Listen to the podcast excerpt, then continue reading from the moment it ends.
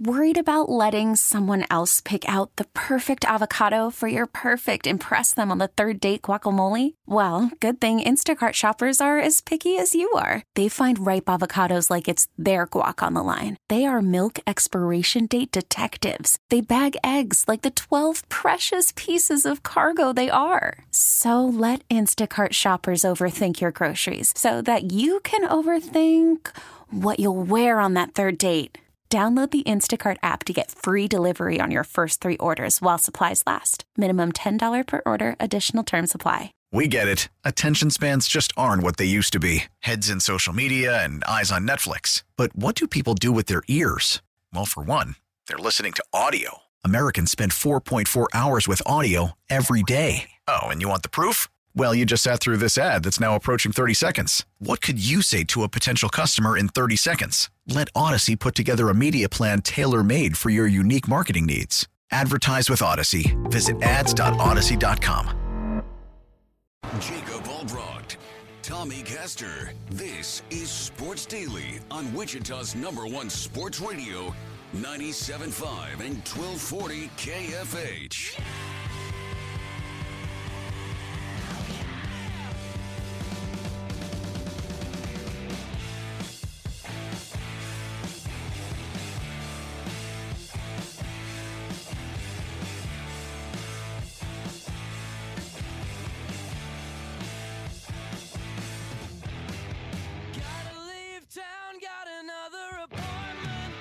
All right, welcome back in, everybody. Sports Daily. Jacob Albrock, Tommy Castor here on KFH. We appreciate you tuning in to the program here today. Uh, we are tracking down Dan Israel for our weekly visit, executive producer of the Chiefs Radio Network. Chad will let us know when we get that on board. Uh, we are giving away things today. We'll have more on that. We do have Dan Israel now. Here's the open. We'll talk some Chiefs. Caught! Touchdown! Kansas City! Hey, Chiefs Kingdom, we have you covered. Joining Sports Daily Live, executive producer of the Chiefs Radio Network, Dan Israel. All right, and here is Dan Israel for another visit. The Chiefs get a win in a big time road environment. Uh, they get back to one and one. The two guys that return, Chris Jones, Travis Kelce, both look great. Uh, the schedule softens here, although that's a dangerous thing to think about in the NFL, Dan. Uh, it might have been a little, I don't know if ugly's the right word, but certainly wasn't pretty, but it's a win on the road against that team, and you got to feel pretty good about it. No question that first half was ugly. I think even Coach Reid would say that wasn't the prettiest thing he's ever coached. But I did think in the late in the game, you started to kind of see the, the the championship Chiefs emerge. They looked a little more like themselves. They looked a little more uh, complementary, and they just seemed to be gelling better. You know, I mean, when it's that first half was, was, I mean, really the last, the first six quarters of the season just were uncharacteristic. I think for the Chiefs offense. I think the star of the day though was the defense, man. I mean, no question that they they look like a top ten defense right now. I think that's a really good point. And, you know, talking about the way that, you know, the defense has played through the first two weeks of the season, we talked about it a week ago. Even without Chris Jones, some of the other guys, George Karlaftis, Mike Danna, Trent McDuffie, others uh, that really played great. Leo Chenal has had a great start to his season. And then you add back in Chris Jones on uh, Sunday against Jacksonville, and he was all over the place. And, you know, I think one thing that was really uh, important with him, Dan, and I'd love to get your take on this, is that even plays that Chris Jones wouldn't show up on the stat line for, he was impacting the play, and other yeah. guys were getting stats because of just his presence on the field, and that's kind of what he brings. It, exactly right. I, I thought George Karlaftis was much better with Chris Jones there. You know, so I think it was pretty impressive uh, uh, outing for Jones. I thought he played good football, surprisingly good football. I asked Coach Reid after the game. He wasn't surprised, but I was surprised that he was as ready to play football as he is. I, I realize he's an eight-year vet. He doesn't need the kind of uh, game reps that you you normally get at the beginning of a season. However, it's still tough. I mean, there's a mental aspect of playing the game and just kind of getting your feet back under you that I expected him to have some. I didn't see any of that. And I also thought he did a real nice job of just taking care of business. You know, he had a sack, and rather than showboat around for five seconds, he just ran off the field. And I thought that was good. That's what I think not only fans want to see, but I think that's what the players inside the locker room need to see. You know, there's guys he met this week that he's never played with before. And so you can't really be a leader until people know you. And so I think this was a kind of a, a good outing for Chris's rehabilitation if, if that was indeed needed. Dan, when we look back at that one, what what do you think we'll think about that win in I don't know late November? It feels like it could be significant. I think Jacksonville's going to be in the mix for that, you know, top seed mostly just because of the division that they play in. That's a tie-breaking win potentially. Like it felt ugly, it felt whatever, but it could be a pretty meaningful and impactful win down the road. You know, this is exactly why there are no moral victories. There are no, you know, bad wins in the National Football League because losing and winning matters. And ultimately, when it comes down to December, these things do tend to come back and haunt you or or benefit you. And I agree. You know, I think the the Jacksonville Jaguars quite possibly could be atop the AFC. Doug Pederson's got them in tremendous shape now. Trevor Lawrence may not have had his best day against us yesterday, but that doesn't mean they're not going to be in the thick of it for sure. And and so I think anytime you can get a, a chip in your pocket, you know, to kind of protect you late in the season, it's got value. And so that win could potentially be huge. It could be home field advantage, it, any number of things, right? And so, uh, yeah, I, I never discount, especially a win in your division, then in your conference, and then win overall. And this was a conference win for the Chiefs.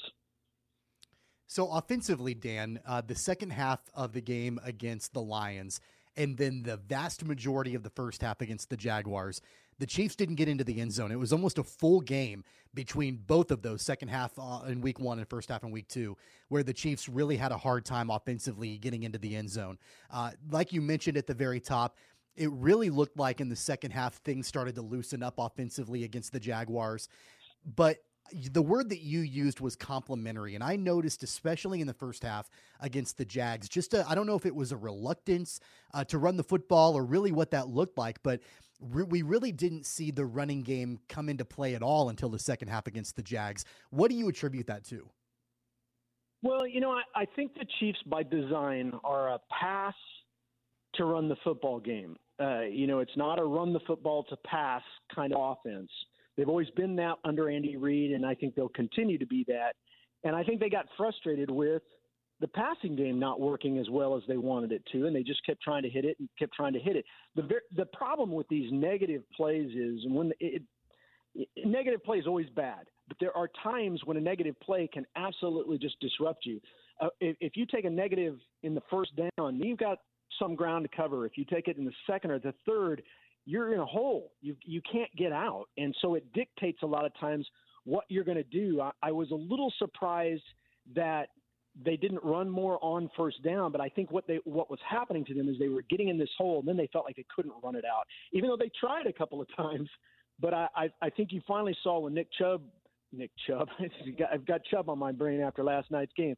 When you saw uh, Isaiah Pacheco finally start getting those high knees going they realized, you know what, this kid can this kid can get us uh, five six yards and can possibly break it. Let's let's see what's there. You know, take what a team will give you. And I think as soon as they settled into that and stop trying to fo- stop trying to force things, things got a lot smoother. And then as soon as the running game kind of came alive, now you're forcing the defense to be more legit, right? So I, I think it just it, it is it's just a matter of not gelling. They they were trying to accomplish something and they couldn't get it done. I thought Mahomes did better in the second half, it, it going through his progressions. Uh, the negative plays, though, the the penalties, the turnovers, those were just complete disruptors. And frankly, with the stats that existed from Sunday, the Chiefs should not have won that football game. It's a very it's a rarity when you have someone turn them when you're minus two and takeover, you don't win. That's just statistically an anomaly. So she's very fortunate to get out of there in that they didn't start playing well till the second half. Dan Israel joining us, executive producer of the Chiefs Radio Network. I think there's this narrative starting to form for some people that, and I've heard this a couple of times, the, the next five opponents for the Chiefs have a combined one win. Okay, well, I, I, I feel like that. I'll give you that Chicago should be comfortable but man, the other teams are the Jets, the Vikings, and the Broncos twice. Yeah. I don't think this is as soft a schedule as people are trying to make it out to seem. You know, seem to be. The Vikings probably need to be two and zero oh right now, and the Broncos are real close to being two and zero. Oh. The Jets don't have their quarterback. That's fine, but uh, this this isn't as soft as it's being laid out there. No, and I think you know if you had told me that and we were in week ten, that would mean something. But in week two right. of the season or week three of the season, it it doesn't hold the value. I do think the Jets will be a uh, a less strong opponent without Aaron Rodgers. I don't think anybody on the planet would question that. But the Vikings certainly are capable of winning, and you know I don't think that's going to be an any a, an easy game by any stretch of the imagination. I do think though one of the things that showed in Jacksonville and frankly was responsible for holding that powerful Jacksonville offense was the Chiefs defense. If they can continue to play like this, then I don't care who it is. The, the opponent doesn't scare me as much. If we've got a top 10 defense and they can hold opponents to, you know, 14 points, 17 points, we should win the majority of those games, regardless of who we're playing. Dan, the elephant in the room on uh, Sunday, the penalties on Jawaan Taylor. And that was a, a huge storyline in game, uh, actually, even leading up to the game, but then in game and then post game. Uh, and then, you know, there was obviously that stretch of plays where Andy Reid pulled him, had the conversation with him. He ultimately came back in, but it was a rough game for Jawaan Taylor coming back to Jacksonville uh, after being with the Jaguars for a number of years. Any takeaways on on how that all played out and kind of what how he'll be able to prepare moving forward and what that'll look like? You know, Tommy, I, I thought it was interesting. I, I kind of soft tossed the coach after the game in my interview with him. I said, you know, it was hot out there. You had to pull Jawaan Taylor out. He, he just flat out said it wasn't the heat. He said he was just overwhelmed with the whole. He just needed to settle down for a couple plays, and then he went back out there and it was good. He also said something I thought was was kind of uh, surprising in that he believes Jawaan doesn't have to to kind of cheat that foot back. He can he can stay up in there. He's quick enough. He said he's quick enough to get that first step. He doesn't have to play like that. So I don't want him to play like that. And so I think once that sinks into Jawaan Taylor, you're going to have a better right tackle out there.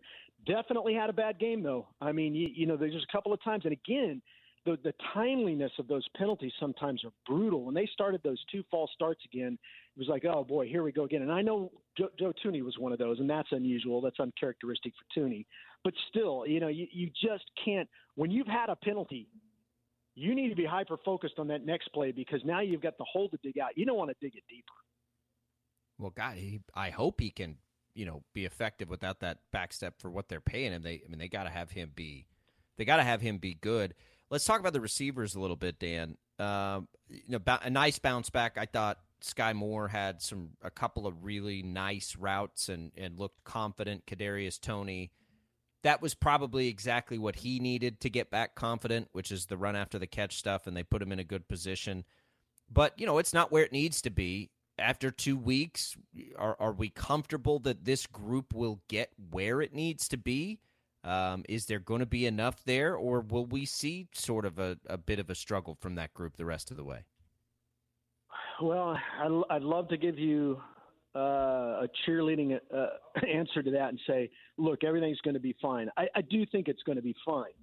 I do think they're going to struggle. I, I think that you not having Travis Kelce at 100% was still evident.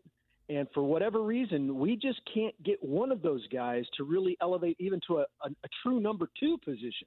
To me, there's no reason MVS should not be at a number two receiver, in that he could be a number one receiver on most teams. But with this team, it is a spread the ball around kind of offense.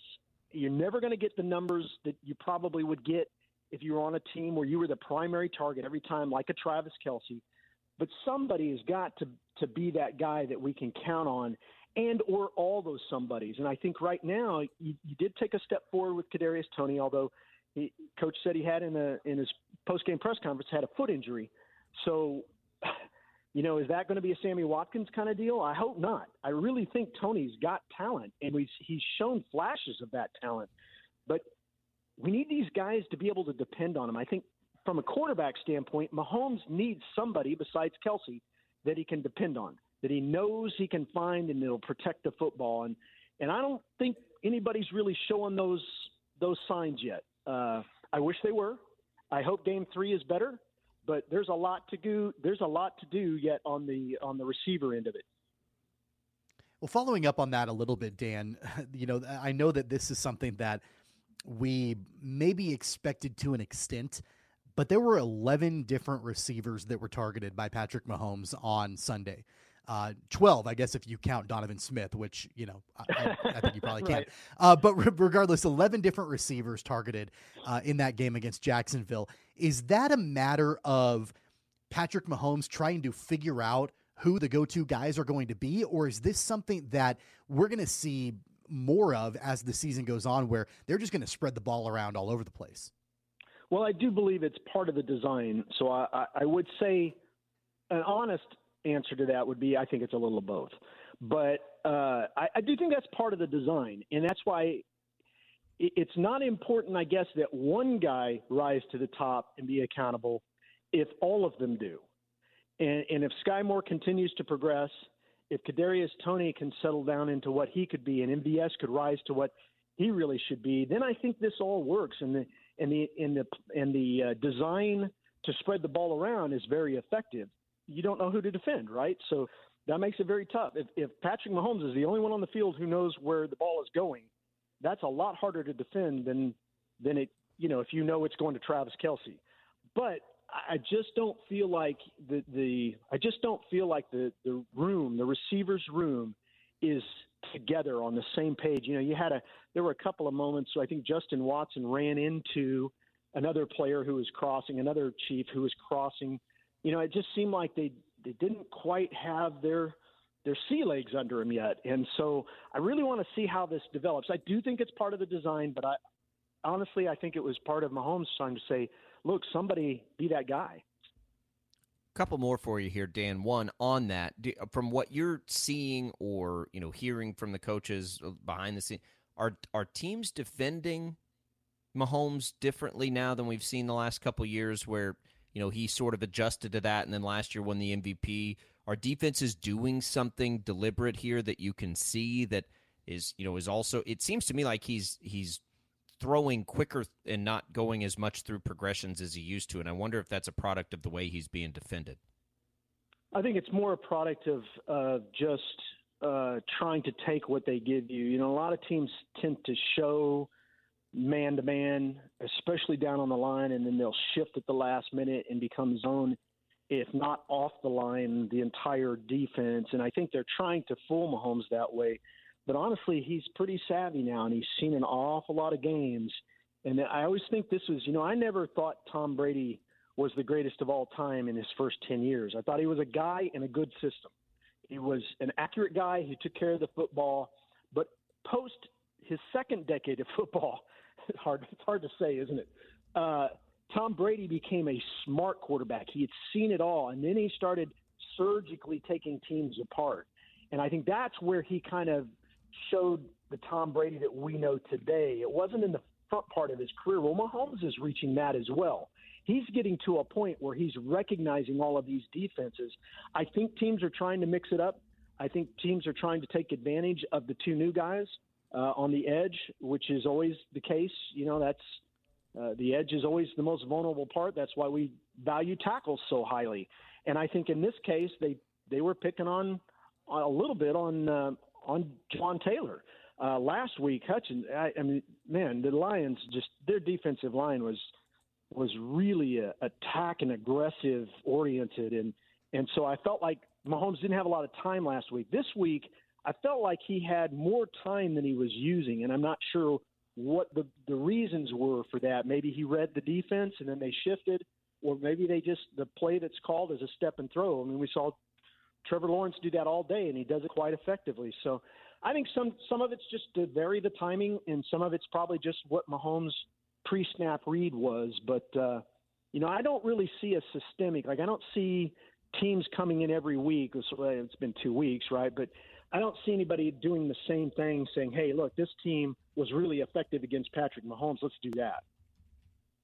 One more for you, Dan. Here as we continue to just dissect everything Chiefs. So we haven't even talked about the Patrick Mahomes contract, which is, you know, uh, obviously good news for the for the franchise and Mahomes and all that. But I do want to ask a question about the Bears because Bears haven't looked good. Justin Fields hasn't looked good, but man, Justin Fields can run. And at some point, they're going to just, I think, like let him run wild, which has been a thing that's, you know, troubled the Chiefs defense and others. What do you expect to see a lot of Fields running around? And, you know, are the Chiefs ready for that sort of wrinkle from Chicago this weekend? You know, I think they'll be ready. I, I always think, I don't want to say that's a mistake but you see, because you see it an awful lot. Certainly, Josh Allen runs.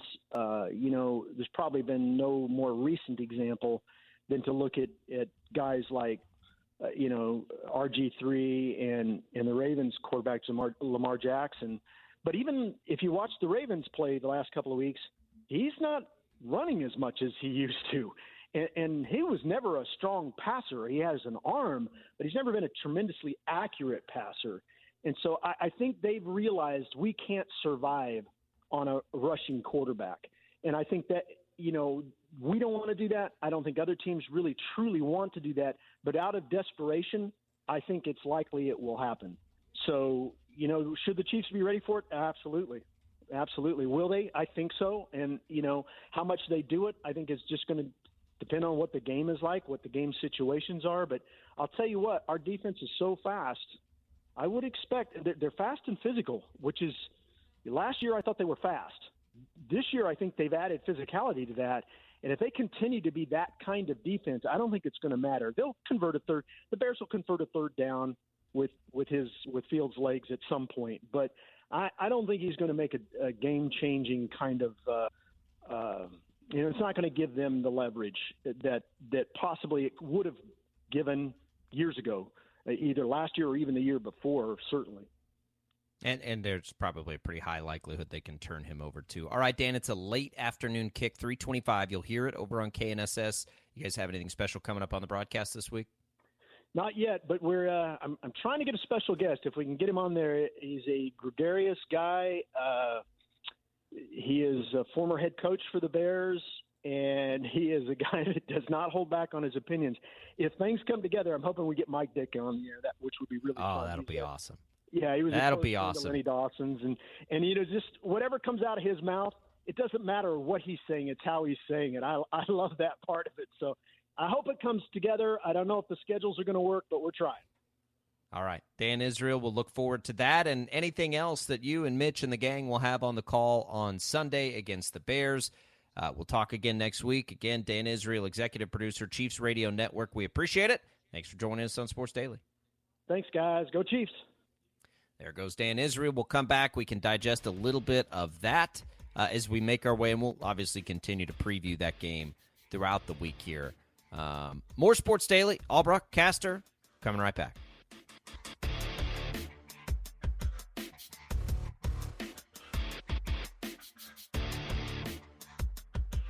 Back, everybody. Sports Daily here on KFH. Glad to be with you. Jacob Albrock, Tommy Caster, uh, making our way through. Let's do another giveaway here off the top of this segment. Tickets to opening night of the animated feature Paw Patrol, the Mighty Movie, Friday, September 29th, 7 o'clock at the Boulevard Theater in Town West.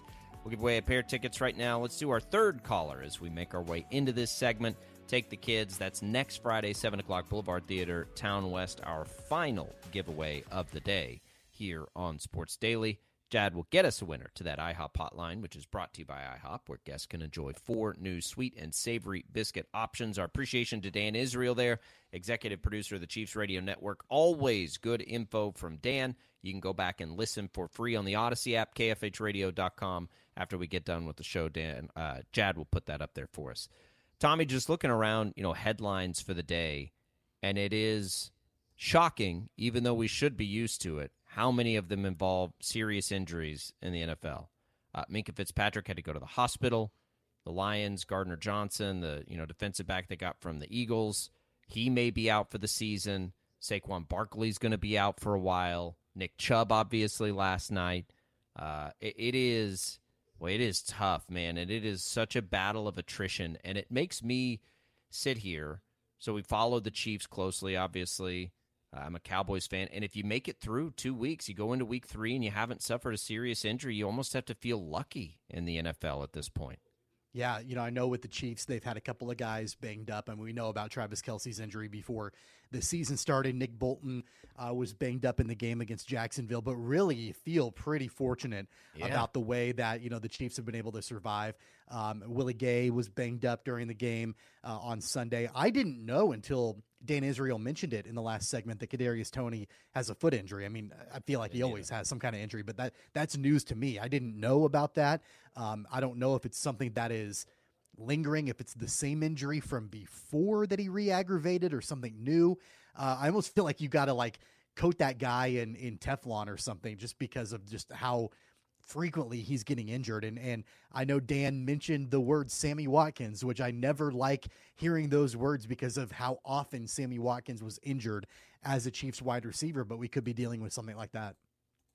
Yeah, I, look, I, I, I, they have had injuries. So has every team, but they've been fortunate, right? Yeah. I mean, you look at a team like the Packers, who you feel good about. They, they, you know, they were right there. They lost that game. Man, they didn't have their two best offensive players yesterday. Like every team's got to deal with this. It's almost like you can't use it as an excuse.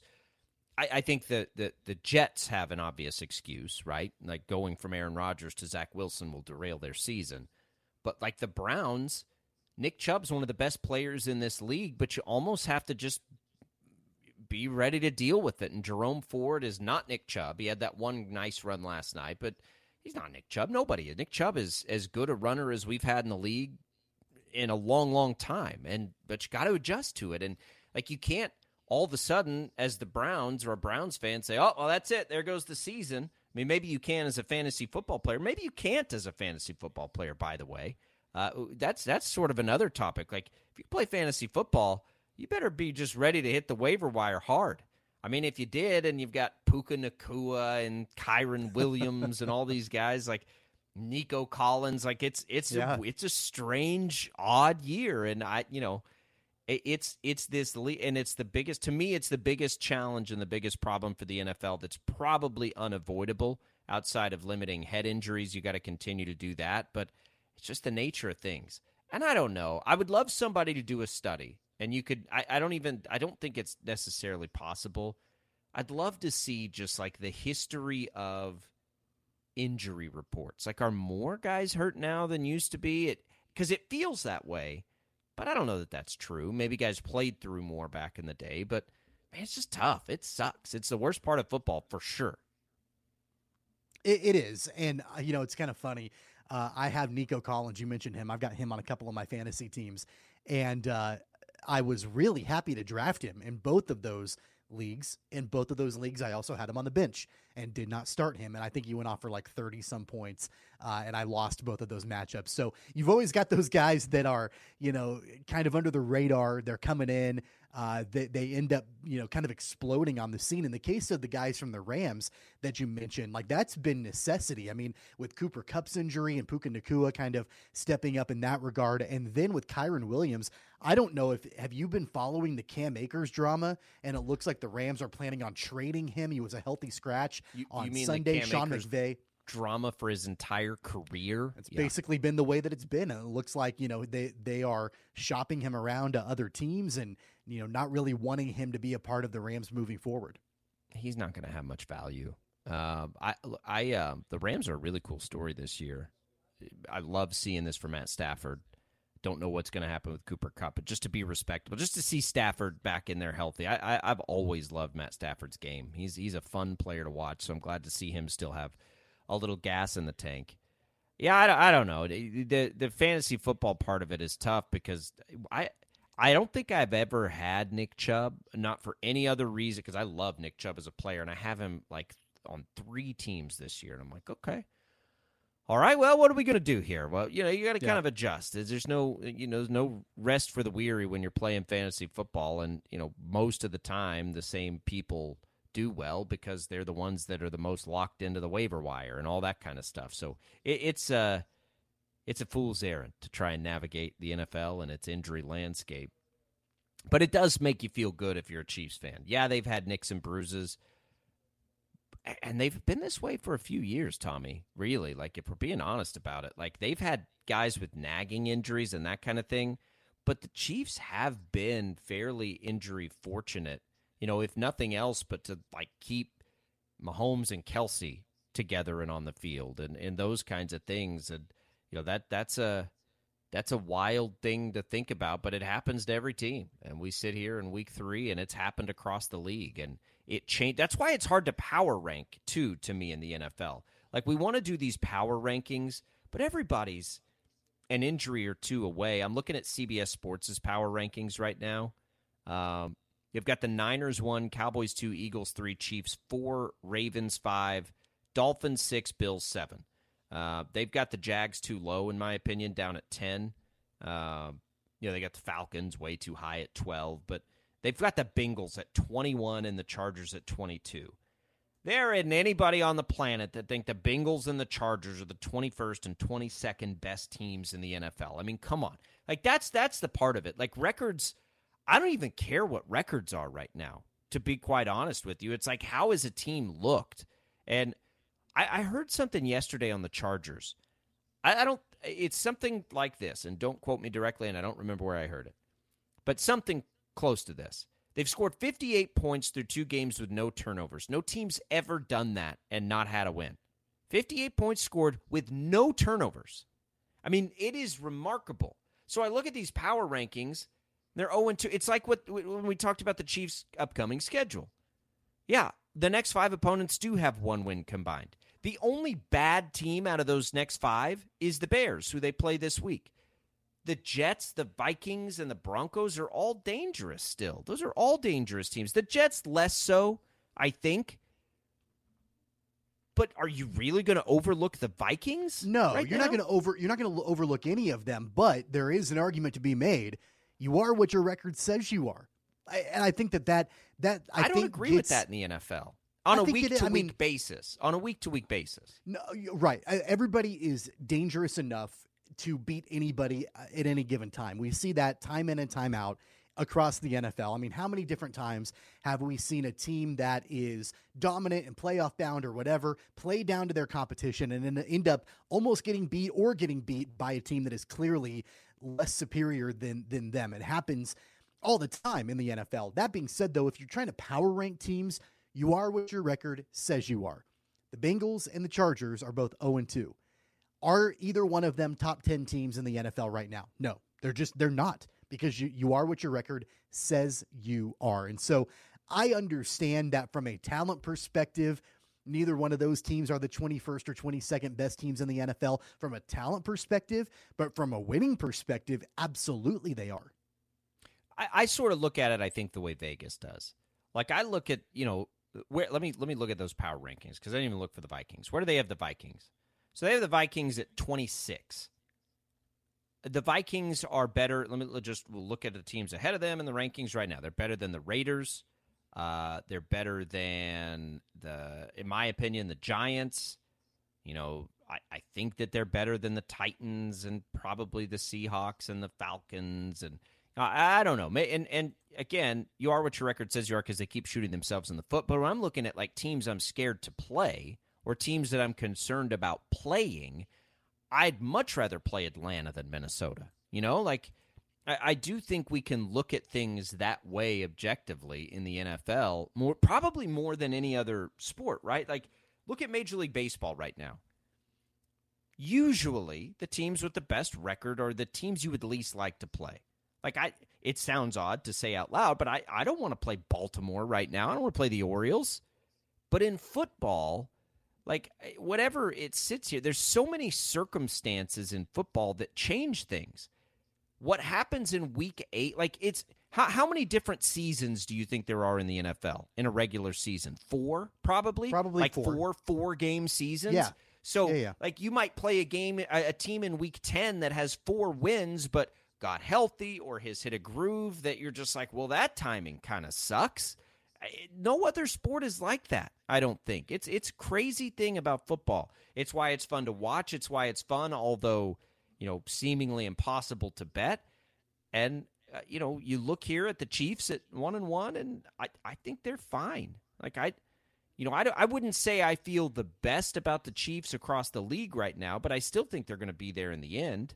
And, you know, they got a big win on the road. And yeah, it was ugly at times, but who cares? They got a win in Jacksonville. I, I mean, it, it seems so likely that that win in Jacksonville is going to come into play late in the year with Jacksonville, by the way, that you're going to look back and nobody's going to remember that, you know, they had so many penalties and they played ugly in that game. They're just going to remember that they won that game. And that's, it's week to week in the NFL. And so when we talk about Chicago, and we'll have more on them later in the week, I don't think Chicago, listen, Chicago doesn't scare me. It's rightfully the biggest spread we've seen all season. But I could see Justin Fields running around a little bit and frustrating the Chiefs defense. I don't know how Chicago. If the Chiefs offense doesn't look good this week, Tommy, then this will be the first time I'm concerned. I've told you through two weeks I'm not concerned. If they don't look good against Chicago, I'll have ve- I'll I'll be concerned because Chicago's not good defensively. I mean, the Chiefs have averaged 18 and a half points through their first two games. So they're averaging under 20 points a game. They scored 20 against the Lions. They scored uh, 17 against the Jaguars.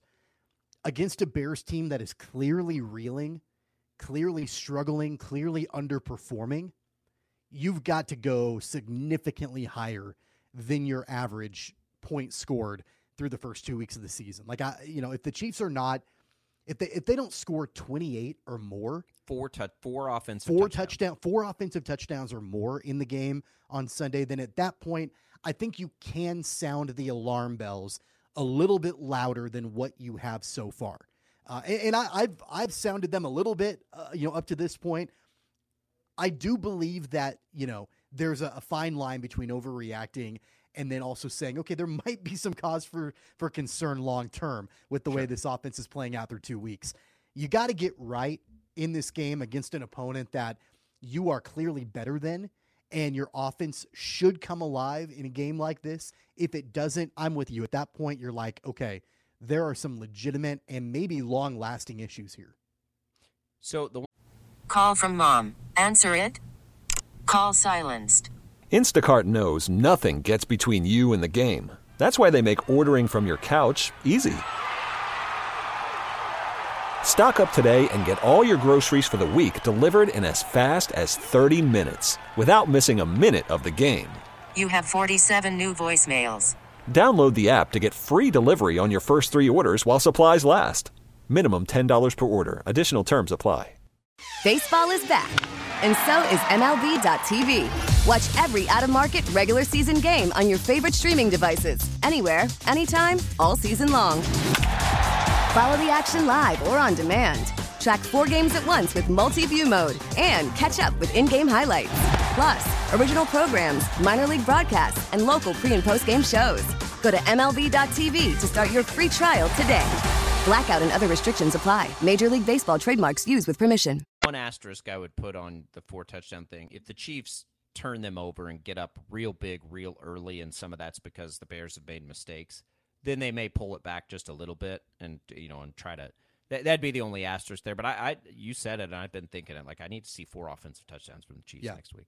Um, all right, let's take a quick break. Congratulations to Will uh, for seeing uh, for going to see Paw Patrol on us Boulevard Theaters at Town West. We'll come back. Tommy's got the numbers on Prime in that game against Colorado State, a game that a calendar year ago well, not very many people would have been tuning into, and now it's been the most watched college football game of the season. We'll dig into those numbers and the prime effect. And is there any way, Tommy, that the Big Twelve can collaborate and get you know get make sure prime's paid while these big jobs will come open? Like, can you make a conference effort? Can a coach be paid by an entire conference? We'll talk about it next on Sports Daily.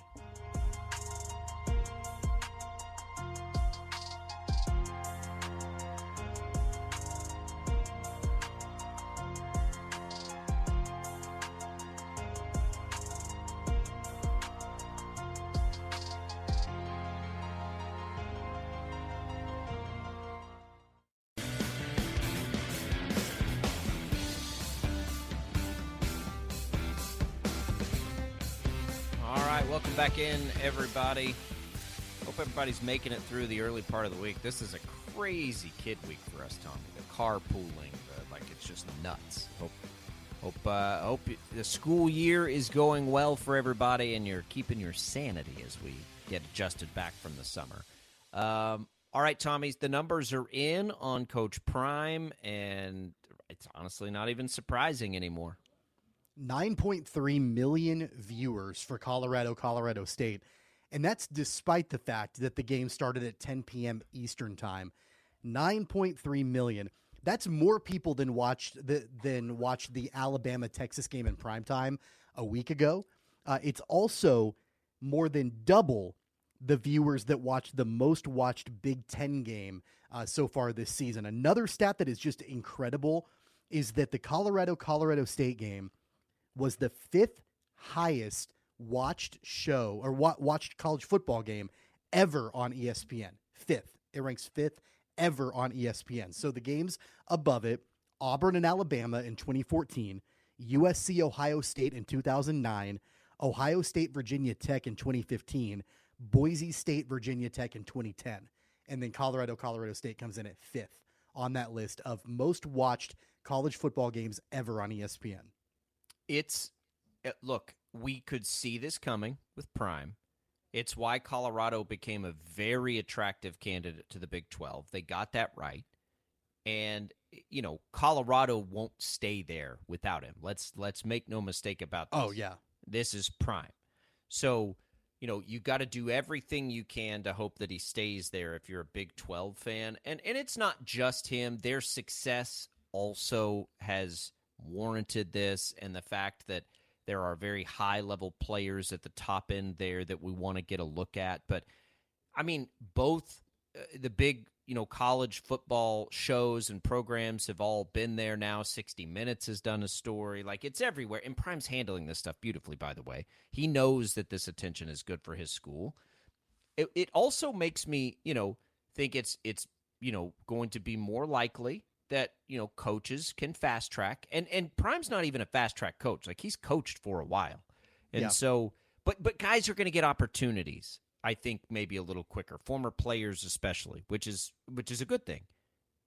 It also makes me wonder too tommy as you sit here and you brought this up earlier and there's a strike right now and you know it gets harder and harder to draw people in and everything can stream now. The the power and the value and the money in live sports is tremendous. And it blows me away that the Pac 12 could never get their deal done. The pendulum is going to swing back to networks, you know, unloading boatloads of money at live sports. I, I think, you know, it may be a year, two years, three years, but, but, but about the time that Big 12 deal is going to be coming up, networks are going to be ready to spend a ton of money again. Yeah. And I, I just do not think that the future could be brighter for the Big 12 than what it currently is. And it makes if if Prime stays there, if he stays in Colorado and we get this indication that that's where he wants to be, I, I think there's a chance that happens if he stays a college football coach. The one thing I we still don't know is does he ever want to coach at the NFL level? And I'm not sure. But for now, like if he was to stay there as a college coach, and I think those chances are fine. Like I don't I don't think he's necessarily jumping at, you know, any big job that comes open. If that happens and they're still negotiating, I think the Big 12 might be able to get close to the other big networks and what they can draw because there's clearly an entertainment value which we know Brett Yormark has, you know, emphasized. Right right? That's what he's pushing for is this entertainment value in college sports that is uh, it's almost been like shied away from. If he can pull that off, man, yeah, there's a chance. I've been thinking about it a lot. I feel bad a little bit for the Pac-12 that they weren't able to get a deal done, and then how successful they've been to start the college football season compared to the everything. Big 12. Timing is absolutely everything. It's crazy. We'll see if the shine stays if they struggle against Oregon and USC. I think it probably will, but it'll be a little less so. I mean, this is this is the biggest we'll see it probably. Uh, we'll talk more about that tomorrow. All right, All Broadcaster, we'll come back. We'll tell you what's on tap today next on Sports Daily.